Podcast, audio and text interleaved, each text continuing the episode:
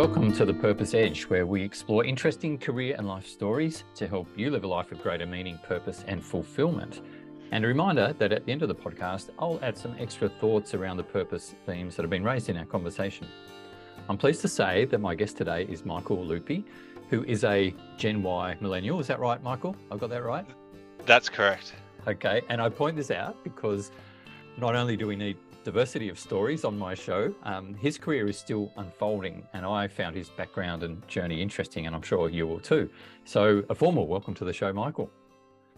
Well, thanks so much for having me, Phil. It's great to be here. Excellent.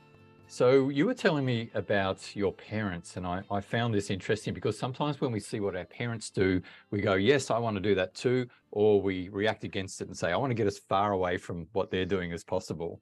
Uh, which way did you, which direction did you go in? Uh, I think I went the apple doesn't fall far from the tree. I think that I I was been really inspired and I don't know. My life has really been driven a lot by the the decisions that my parents made, um, and they their work was really pivotal. I think in driving corporate social responsibility in Australia, and um, what I do has I I look at it as an extent of the work that they did. So, so, in a lot so ways, what was their what was their occupation when you were younger? What what was your understanding of their occupation? My parents were CSR consultants, is how I would put it. Right, um, and CSR for anyone who's not using it every day means corporate social responsibility. Yep. Um, yeah, they they worked in corporate social responsibility, but that what they would describe in their narrative of their lives were they were social workers. They both started off office workers in the 70s um, and we're there working with people, with people and communities um, to support them uh, at a time when social work really was, as a degree, quite innovative and pioneering. Uh, there's a lot of new concepts that were coming in, um, but as they went over throughout their lives, they shifted, I guess, at, at a certain point, and went from working directly with individuals and communities to working with businesses to support and develop and create programs um, to address social and environmental issues in the world and in Australia in particular. And why do you think they made that change? Was that a natural thing or a, a sort of effort they wanted to influence it on a different level? Yeah, I, I mean, I'd have to, I'd have to ask them, but I think in part it was because there was a, a, a scale that could be achieved, um, and it's a new thing, and uh, they were kind of the first ones to do it in Australia. There was a new appetite that was growing in the in the 90s that businesses understood that they needed a social license to operate, that they needed to be doing something different, um, and they were well placed, I think, to um, yeah to deliver that and to create these programs and use and bridge that gap between the social sector and the corporate sector. And uh, you did mention, I think, when you were 11 years old, you were first, I think, became aware of what they were doing. Is that have I got that right? Yeah, well, just you asked that question about what, like, did you go close or did you go far away from what your parents did? I um, I, I think about this story sometimes. I actually, I remember first learning about the idea of social capital as about a 10 or 11 year old. You know, I was in the car with my dad driving to, you know, play basketball as a child, and he would go on these drives and he'd tell me about his work. And I remember him telling me, describing the different for- capital and what social capital is, but also how to measure it. And I, I can still remember clearly the example he gave about how how you can raise money. Can you raise two thousand dollars within 24 hours for a sick child as a form of measuring social capital? Um, so I just grew up with concepts and ideas like that, and it was a real shock to me when I got to university studying communications and sort of social studies that this was a, a university. This was one of the first university sort of that we dove into, I kind of thought, why is this you learning this at uni? That's not that's not it. That's nothing new. That I've known these ideas and concepts my whole life. So for those reasons, I'm never like surprised that I am where I am in my career. Um, yeah, with influences like I had with my parents, starting positive outcomes um, in the late 1990s, early 2000s. It's not a surprise I'm here today. So he must have been a really good communicator, given that you were able to understand that. Yeah, my dad was a great communicator. He always uh, knew the power of storytelling. Um, although tongue in cheek, we would always had a saying in my family, uh, never let the truth get in the way of a good story. Um, but I don't think that in a work context that ever really came through. But yeah, he was a great communicator. My my parents uh, ran a business together. Um, you know this this CSR consultancy, positive outcomes, um, and they were that that dynamic duo of my dad was a communicator and my mum was there with doing the detailed reporting behind it, getting into the numbers. Um, so it really takes a bit, I think, to, to, be effective in your work. It takes that sort of narrative, that big picture storytelling, as well as that detail that comes behind it. Mm. So it sounds like they had that perfect complement of the creative, expansive marketing uh, skills, maybe on your dad's side, and the business operations and just getting things working, moving on your mother's side. Is that fair? Yeah, that's really that's really right. I um I like to think that myself I have a bit a mix of both of those. Um, but I would say I'm probably there on the narrative storytelling, um, you know, big picture, bringing people along on the journey side much more than the yeah. That's where I feel most naturally comfortable. Great. I want to delve maybe more into that relationship that they had in their business in a moment, but you've just made me think of a book by I think it's Thomas Wolfe called Bonfire of the Vanities. I don't know if it's one you've ever read, Michael, but uh, it's set in New York, and this young girl, her father is a bond trader, and no one really understands what a bond trader is, you know, especially when you're a young young kid. And she just breaks down one day and says, "Look, all my friends, you know, their dads are, are bakers, they're real estate agents. It was very tangible." And she just could not. Uh, she was so upset because she couldn't explain to any other kids what her dad did. Um, so I'm wondering, how would you explain to your friends what your parents did at that age? I mean, that's a good question. I I think I used to just say that they're consultants, um, which is a really, you know, there's some quick ways to shut down a conversation. Um, tell someone you work, tell someone you work in insurance, or to say you're a consultant. I think so. Um, I'm not sure. I think I would say that they developed um, social programs. They, which is what they did. They were, they were so. I would say they were social workers. Actually, that's probably another truth that I would put in there. Again, it's the same in my life. It was. It's always been easy to describe what I've done when I worked in the community sector. You say you work for a charity, and people not along they get it, and they always say that's so great. Yep. Now, as I've um, shifted over the years into the corporate space and in working into the shared value and purpose space. Um, it's uh, the conversations are a lot shorter, I think, when you're describing what you do. People's eyes glaze over almost instantly. Yep. Okay, excellent. Um, so you're you're in the insurance sector now. Again, we'll come back to that a little bit later. But did you, so you said you went to university and you found this course which reflected what you'd been brought up learning, and it sounded like it was the right thing for you. But did you ever question at the time, well, is that the right thing or should I go in a, a different direction? Uh, I think I knew what I was naturally good at, um, or what I felt comfortable doing at least. And communicating has always sort of been that thing for me. So I studied communications um, and I focused sort of social and political science, which is also just interesting for me. So it, I didn't didn't know I didn't have a five year plan, still don't. Um, but I knew that these were the things that I liked to do. But what I kind of knew I didn't want to do was the other part of my parents, uh, not just my parents, it's in my family, my grandparents. There's like you know Italian immigrants to Australia. Um, this hard work work ethic, but also entrepreneurial mm. spirit. I kind of knew that I have the the thinking and the spirit, but not the drive. I like working within a structure. So I was happy to. I knew the space I wanted to work in, but what I didn't take from my parents was their entrepreneurial drive, and that's interestingly what my brother has taken on.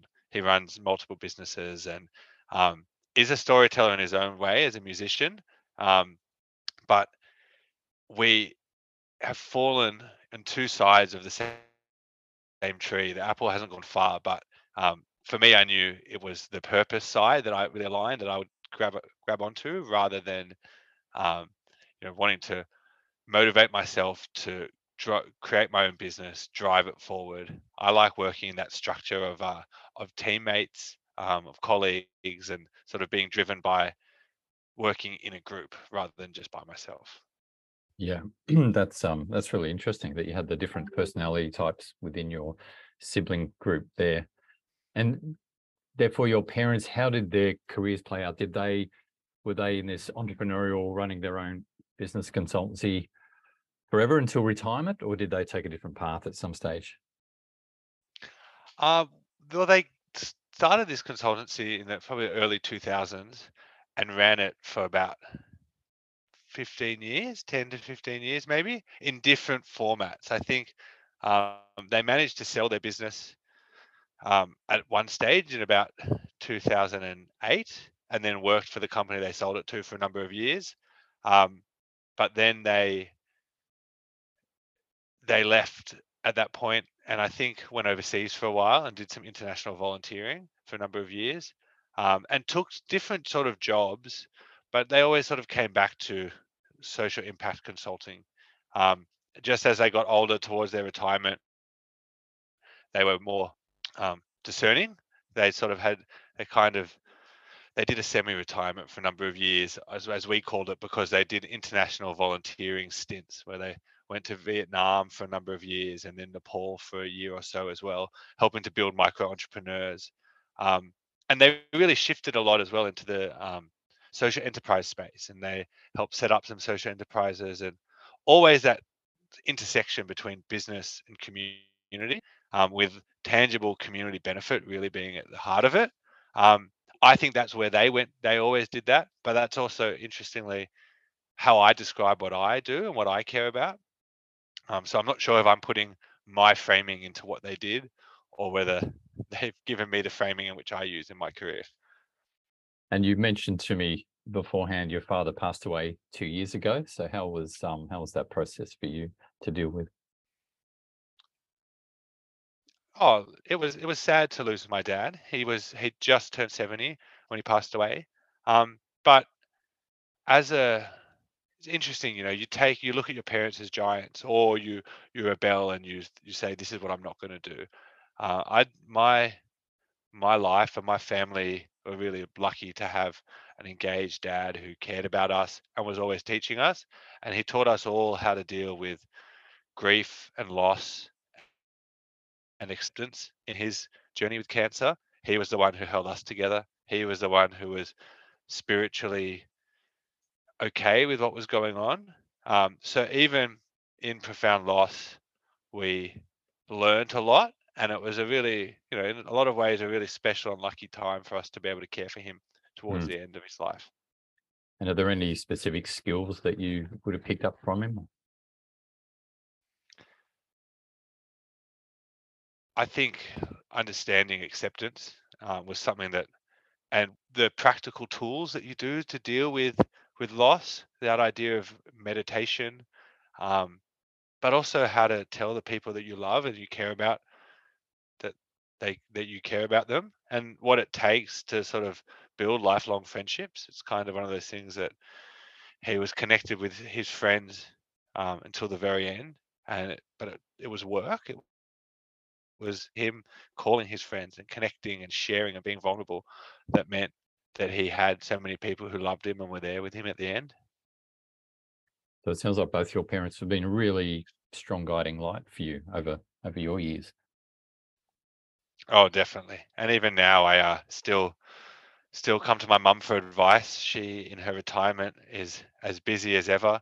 Uh, she has she's a refugee advocate uh, and does it from trying to influence the system and trying to sort of do refugee advocacy at a national scale as a national president of Rural Australians for Refugees, um, but even down to the personal.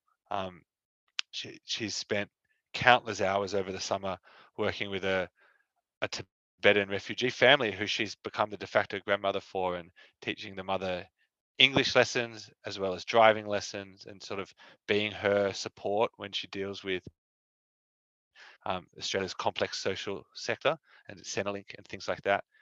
Uh, so I go to her for advice on all sorts of things. She sounds like And I've got to say, I meet these people every now and then. She sounds like one of those unstoppable forces in the world. They're just going to power on no matter what and do good stuff. No, that's hundred percent right. Um, but it's and it's funny as a as as adult children of parents who don't stop. Um, I feel like sometimes my message is do less, slow down, um, don't overcommit. Uh, but equally, what what is what are the what are the other alternatives and what are what brings you joy and it's like that idea of purpose coming back to that i see it um yeah i see it in my parents lived it and my mum still does this idea that that's what gets you out of bed and as i, I say to her well why don't you as i say to her do less she says well if i don't do it who is who will Mm. do it and Yeah. um it's really it's really you know I don't like to say inspiring, but it's like really gives you that uh that framing and perspective to yeah to stand up and act and do things that uh, align to your values and you care about. It's a great point you raise because a lot of people, and I've fallen into this trap personally in the past, you're trying to do too much for too many people and you do it all badly. But you, so you can differentiate the drive, the drive to do great stuff, which you just outlined, but it has to come with a, a separate component, which is management of that drive. And that probably comes down to self awareness of are you really overcommitting and overstretching and can you wind it back a bit? So it sounds like you've learned a couple of lessons there, but do you apply it yourself, Michael? I think I I think I apply it. Um, I've gotten better at doing it. Um, I think that's sort of part of being effective is knowing what you can deliver and what you can say, saying what you're going to be able to do, and then delivering it in the time frame that you say you're going to. I think that's being good, as whether it be at your job or as a partner or as a friend. I think that sort of that's a skill set that I still work on, but I have gotten better at. Um, but I I work in I work at an insurer at IAG where our purpose is to make your world a safer place. And I'm a, I'm one step removed often from the communities in which we're working with and supporting. But before I st- I worked at IAG, I worked in the community sector and I worked with issues around homelessness and domestic violence, disability and mental health. And I think when you work so closely with these really you know traumatic and heavy issues, you do learn to put not a wall up is the wrong thing because there's someone has, everyone has compassion and care and who choo- it's a choice to work in these in these spaces um but there's for your own personal resilience i feel like you need to draw this separation and i think it's a skill that's maybe not talked about that a lot of people who work in this space have which is to draw the line and say i'm not going to take this home or to put a little bit of a um, a lens over your work to say this is my job and so i'm not going to let it affect me too much. I think it's it's hard to do but this, a thick skin is something that you develop when you when you're dealing with really heavy and sad and traumatic ideas and issues all the time And as much as you say you can block it out, you can meditate, you can do all sorts of processes, I imagine there's a certain amount of stuff that you can't always block out completely. Is that true? uh, i think yeah i think it is hard to fully block it out i'm also as a as a parent now i'm finding things that i could deal with on a a more intellectual level are affecting me so much more emotionally now as i um as i look after a child as i put myself in the shoes of forward like projecting of what the life of my daughter will be like um i find that maybe that's the hardest thing sometimes. Whereas before when i could talk about statistics about domestic violence and talk about the experience as i had learnt it it wasn't until i could put um yeah as as i could project what it means to be a woman in society um through the lens of my daughter that it sort of took an, a, an intellectual concept an idea of what is right and wrong i knew on one level it changes when you can feel it a little bit more closely. Um, yeah, I. But at the same time, you have to be able to block. You have to, if you don't want to burn out, you have to be able to separate them. And I've learned that the easy way and the hard way. Mm. So I want to come back to your career in a moment and that journey, but we'll finish with the family. You went into your, your fatherhood side. Let's finish with the family. And you uh, noted that your nonna has a very good, is it bolognese risotto recipe? Is that what it is? Yes, bolognese risotto. I didn't know that was a thing. Yeah, uh, I mean, I just grew up eating it. I uh, my I didn't. My nonna lived by herself, and so when we would go and visit, she lived in Brisbane, and we grew up in Sydney. We I didn't have that quintessential childhood experience of your nonna overfeeding you and um, you know always having food on the table because we just go and visit her every few months or once or twice a year. Um, and as two growing boys, she never had enough food for us. So I never quite had the um, stereotypical Italian nonna experience. But what she did make without a fail every time we'd go and visit was bolognese risotto, which I think I've learned over the years. If you ask an Italian in Italy, they would say that's as normal as anything because you have this sauce, you're going to use it in all types of different ways. But uh, I've never seen it on a rest at a restaurant. Um, I'm not sure if I ever will and I'm okay with that. It is quite a labor of love, so it's something that I only make nowadays myself once a year. Um, but if anyone's listening wants to try something new, you just substitute a bit of the stock that you would use in your risotto recipe with bolognese, about 50-50, and stir away to your heart's content, and it tastes delicious. That sounds like wonderful comfort food. Um, so you're now, I don't know if this is on your mother or your father's side, this nonna, but just coming back to the vocation of your parents and yourself, where were your grandparents at? What was their occupation or outlook on life? Yeah, so on my dad's side, my my dad was a Italian family, um, and so my grandparents, my nonna nonno, were Italian immigrants uh, via Scotland. So it was kind of Australia was the second um, migration destination for the Lupi family. Um, they were they worked in delis, restaurants, and uh, they had a, a greengrocer for many years. They brought one of the first greengrocers to open up in uh, in Brisbane. Um, but they, yeah, so they were immigrant an immigrant family working hard. My dad grew up grew up working in the shop every day. That was what you did. Um, or they'd go and work at the golf club where my dad was a caterer, where my um, was a caterer my, my aunt would tell the story how she was there to serve the food because that's what you did. You got a job and the whole family worked it. Um, but they were also, you know, there was social justice right through their lives. My nonna volunteered at the Mater Hospital in Brisbane until her she was in her 80s. Um, you know, decades of volunteering. Uh, I, I once, as a about an eight-year-old, ten-year-old, um, I nominated her for Australian of the Year once for her the amount that she volunteered. Wow. Um, but that was just what you do. You just give back to your community, um, particularly as people who had you know relied on their community, relied on that sort of collectivism to get you through, like not speak, not really knowing people, having English as a second language. Um, it's just what you did, and if you've been helped, you help others and you give back if you're in a position there you can. So that's always never, yeah, that's never been something that I've ever questioned. Uh, and it was, you know, the same, same on my mum's side of the family in terms of just you give back. That's what you do.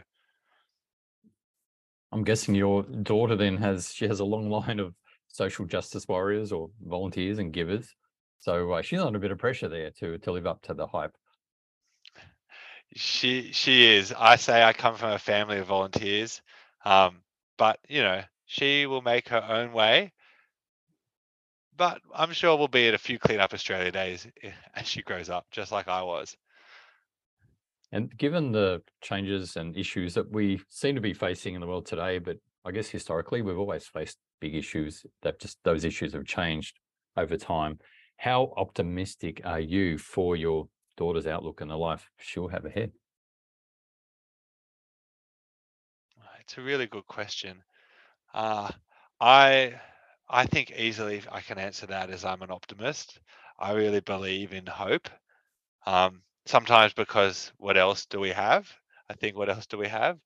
But you know, I also have made my career working in that sort of change space, whether it be individual behavior change, trying to change systems, and um, I find that there's this, you know, throughout history we've seen it, and even the Australian history of the last 50, 70 years, it's two steps forward, one step back for any sort of progress. Um, but you know, progress we have, and I always get, I always find it amazing the there's this sort of inertia that comes with social change, um, where it's you never think something's going to change, and then all of a sudden uh, perceptions, ideas, the social norms t- tend to switch overnight. Um, it always shocks me, I think, as someone who's quite progressive, and um, you live in a in a world where you you think the world should be one way, um, and then it shocks me when the world catches up. Maybe not always as fast as I would like personally, but um, yeah, I I think uh, that I have hope for the future, uh, if just for young people you know, if not, if nothing else, the uh, the voice that I, I feel like the the youngest generations have found and continue to find um, is amazing. Mm. And therefore, what I notice also about your own career and your family, this being this a theme, is you're all very empowered to change and drive change. You're not sitting back helpfully saying this everything's wrong with the world you seem to insert yourself into the equation. So let's now shift to your current role which is in social sustainability for an insurance company that you mentioned a moment ago. What does that role mean? What do you actually do? So my current role is specialist disaster resilience at IAG um, and that is all around driving individual preparedness from being prepared for natural disasters as well as supporting to communities to recover from natural disasters. So as an insurer, we see firsthand the impacts of climate change. And so we have a big focus on addressing, reducing climate change, but also noting that clim- the climate has already changed and it's affecting communities across across Australia and New Zealand. So we have a role to both support communities that have been impacted, but also more likely to be impacted by natural disasters and natural hazards um, in the future because of the changing climate. And so, a big part of what I do is around making people aware of their risks and working in this sort of behavior change model that there there's changing risk. How do you get uh, individuals and communities to be aware of their risk uh, and to take action to reduce their risk, as well as being there with them when something does go wrong and something does happen to support in their recovery. And recovery, we know, is a long journey. It's not something that you just go and do. Hey, this happened. I'm, I'm okay. A few months later, recovery journey takes many, many years. Uh, and so, as an insurer, we have a role to our customers, but also the wider community in which we operate to um, to be there to support them. And to what extent uh, do you have to get out there in the community when you're doing this versus coordinating resources behind the scene? What what does that profile of your work look like? I think we work in partnerships. So another way I look at my work is I'm, I work in partnerships because uh, we have a role in this in a wider system. Um, we, I am in community somewhat. I'd probably like to do it more, but I also know that um, where I can be most effective is working with partners who do get there on the ground, or even with some partners that I work with, like GIVIT, um, their role is to support other organizations that are there on the ground. So I've always thought about I've always thought about that idea of how do you do be the most effective that you can be. Um, and I think that scale is really important. and sometimes you need to yeah trading off scale versus versus uh, impact or scale versus deep connection and i think um, you know at iag we do it really well being there for our customers and for communities when something goes wrong but in order to achieve change at a large level it's also about working at scale and you utilizing um, power of our brand and the scale of our business and the scale of operations to support communities as well. Right. And you'd be working with partners like the Red Cross as well in, in that process?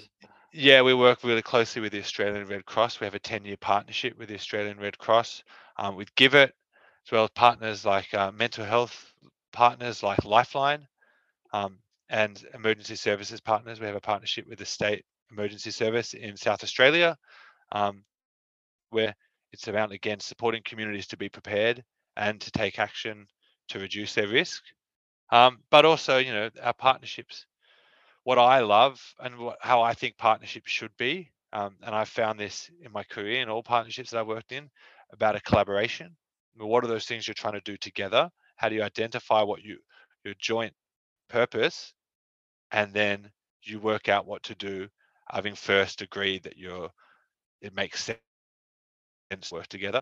So, I mean, that's what we do at IAG, but also a skill set that I've used throughout my career. And again, probably part of the reason why I've enjoyed working at IAG so much is because uh, it brings skills that I've built and uh, wanted to develop further into into practice.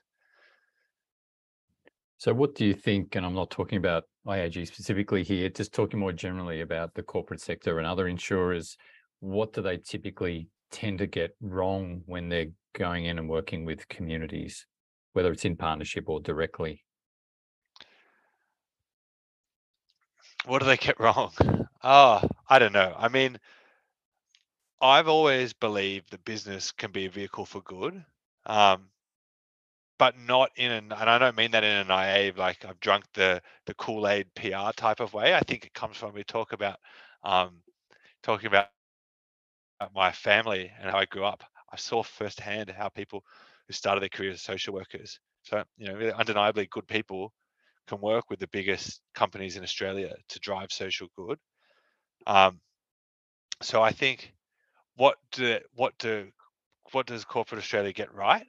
I think if you look past any motives, at the end of the day, if you have smart people who understand the complex challenges facing disadvantaged groups and how to engage them meaningfully and respectfully, who are also given license and access to big capital, you are going to be a force for good.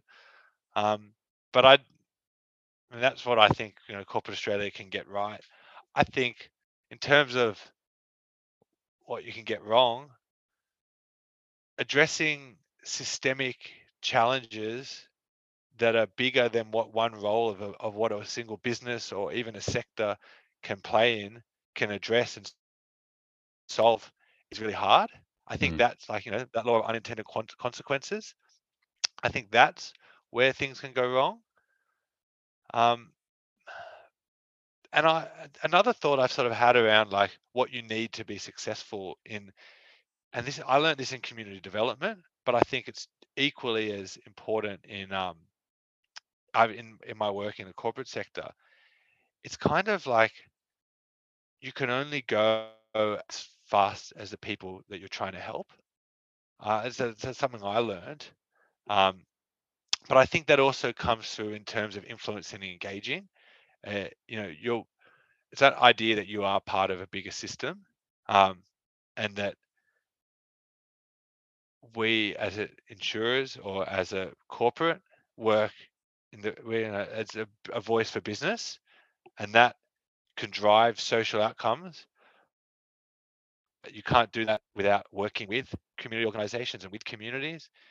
Equally, the role of government in working in on complex social issues, I think, is critical.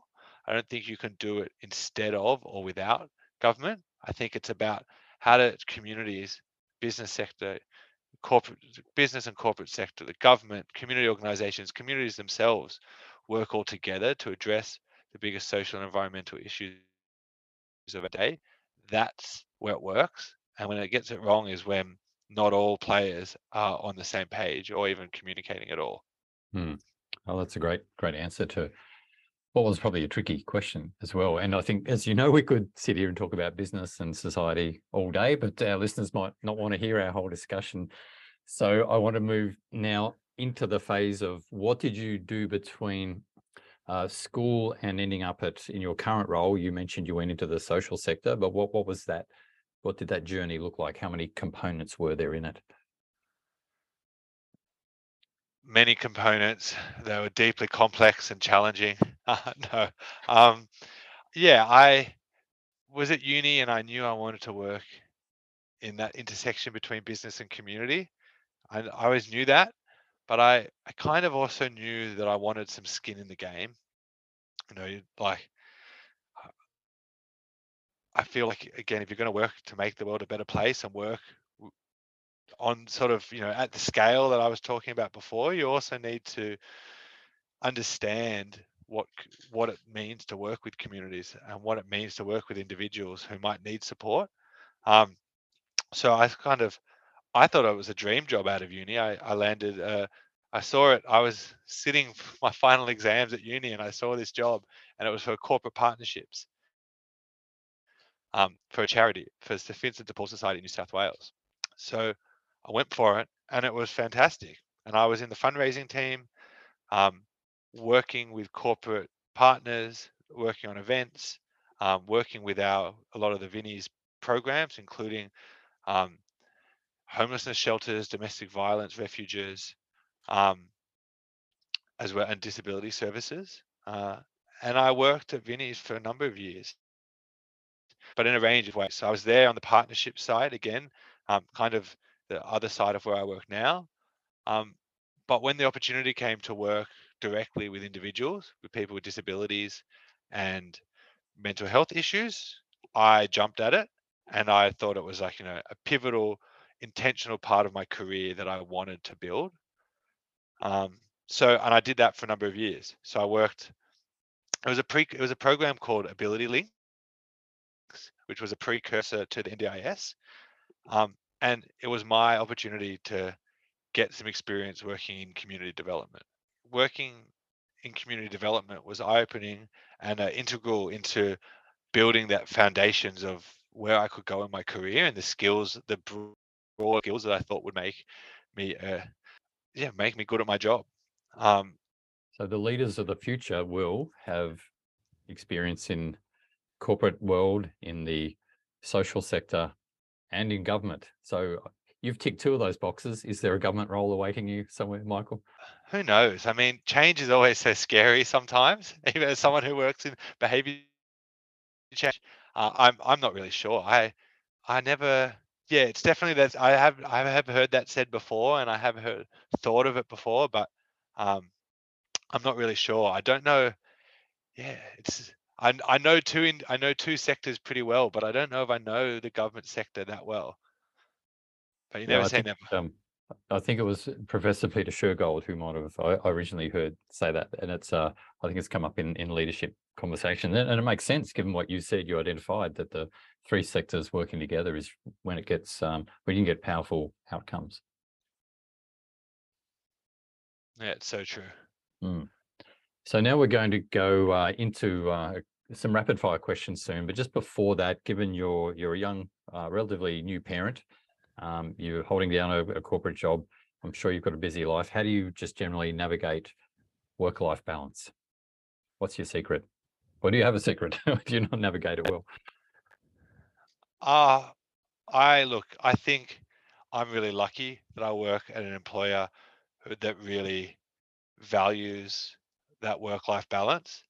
Um, you know, I think as much as there's pressures to do well in, in any job, um, I had it in the social sector, and I definitely have it at IAG, where they really value what it means to work nine to five, um, and what it means to make sure that you have that balance. And I've always had leaders that encourage me to do the same thing. Um, so I think the workplace culture is so important.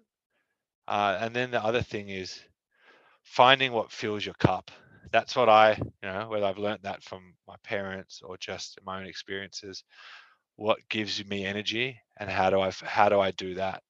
Um, one of those things that for me is social basketball, playing mixed basketball, um, um, exercise and socialization at the same time. It's a great it's a great winning combo. Plus, I'm really tall, so that also helps. that does help.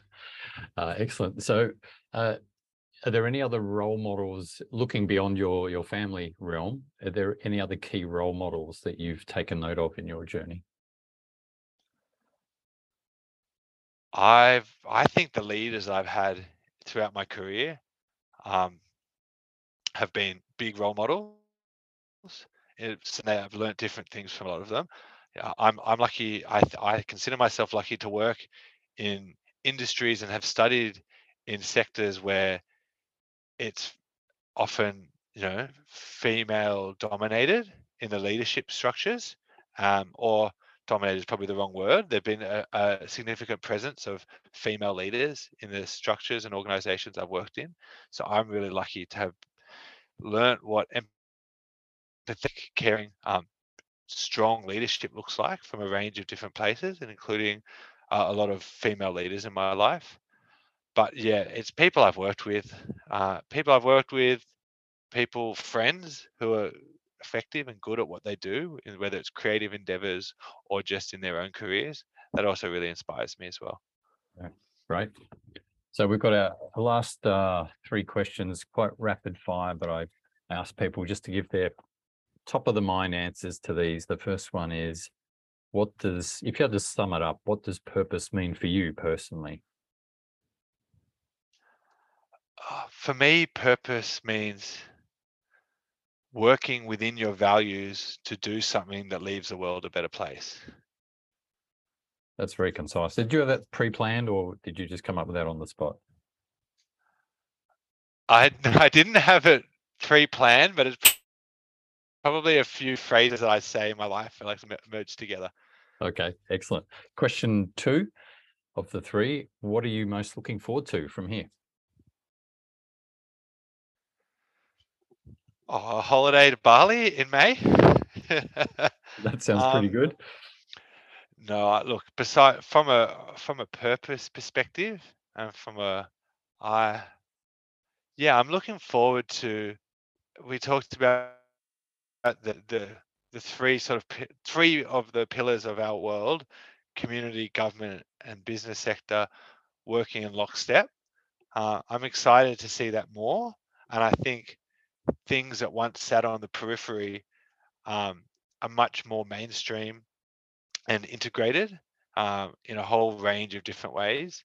Um, you know, from the national public discourse to how businesses operate, and also the maturity in which uh, non-profits in the community sector works more generally.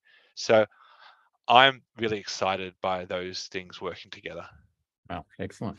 And the last question, and I hope this is the easier one if someone was, say, where you were uh, a few years ago, coming out of university, wanting to make an impact, do you have a, a key piece of advice? I think it's come through in our conversation so far, but what would your key piece of advice be for someone that's going, well, here I am, where do I go? What do I do if I really want to make an impact in the world? Yeah, I mean, listen to this podcast first of all, all of the course. episodes with all That's the great guests. Compulsory. Um, I I definitely say that, but also it's a journey that ta see where it takes you. Um, that's what I would say, and having skin in the game. If you want to work in the space, uh, you want to work with a particular community, or or if you don't know which community you want to work with or what you want to do, but you want to, you know, how you want to do it, go in and do it. Um, I don't know. I feel like that's the least insightful thing I've said all day. Um, but yeah, it's like it's a, a winding, weird spider web of a journey of a career. I think our careers are like they're not they're not linear, uh, and so getting out there and just doing what you like and knowing that it might take a few jobs to get there. What? How do you, how can you look at? I've said I said this to my niece the other day. How can you look at not what you see a job that you want but you're not qualified for it? How do you look at the jobs you need to do to get that job? That's always been um, good advice that I was given that I've tried to pass on to others. Well, that is a great tip there. That that one at the end um, alone. So, and I think what you're saying lines up with what some previous guests have said too, and it's that piece around. Sometimes you've just got to get out there and do stuff, and it could be the right stuff, or it could make you realize what the right stuff is. But I love your point around looking at that ideal job and saying, what do I need to do to get into that role? That's fantastic. So we're going to include a link to your LinkedIn profile in the show notes. And Michael, um, for now, thanks for coming on for a chat and sharing your purpose edge with us. Thanks so much, Phil. It was a great conversation as always. Uh, I hope I could add value to, to your show, to anyone listening, um, and to the world in general. Yeah, no, I think there's been some great stuff that's come up, and uh, and just a reminder to listeners, there'll be a very short break here, but then I'll come back with a couple of observations. So hang in there for that.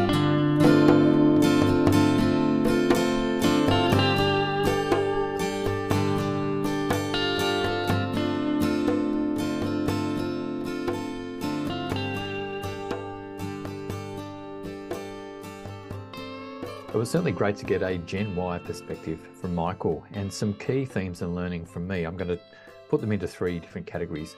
Number one was this power of parental influence. Their level of volunteering, social contribution, community engagement was very high. And this has come up in other interviews. If you've listened, for example, to the Holly Masters one, you would have heard that quite a bit. So perhaps there's something going on here between the guests I'm having on and the ethos of their parents. I love the fact that he learned about social impact from very early on. I think it was age seven, he said.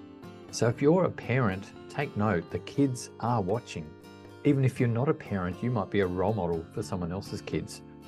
And finally, on this point, the fact that he nominated his Nonna for Australian of the Year based on her volunteering when he was only age 10 is just purely priceless. Point number two Michael seemed to figure out that his place was working in larger organisations or larger structures and having an influence through that means rather than setting up his own business or being entrepreneurial himself. So I find that that was interesting. And the third point, in his career, he took the approach to get skin in the game. So he worked at um, St Vincent's or Vinnie's, New South Wales, as a stepping stone to get into the corporate role because he really wanted to have some of that practical hands on experience under his belt when he went on to that next thing. I don't know about you, but I sense the excitement he gets from working at the intersection of business and community, regardless of which sector he's in. And the real takeaway, as you might have seen in the show title, is that focusing on the jobs you need to get the job that you want is really sound advice. So, although Michael's perhaps mid career, I'm excited to stay in touch with him and see where he goes from here. If you've enjoyed this episode, please recommend it to people who you think would get value from it so we can help more people hone their purpose edge. And until next time, I'm Phil Preston. Bye for now.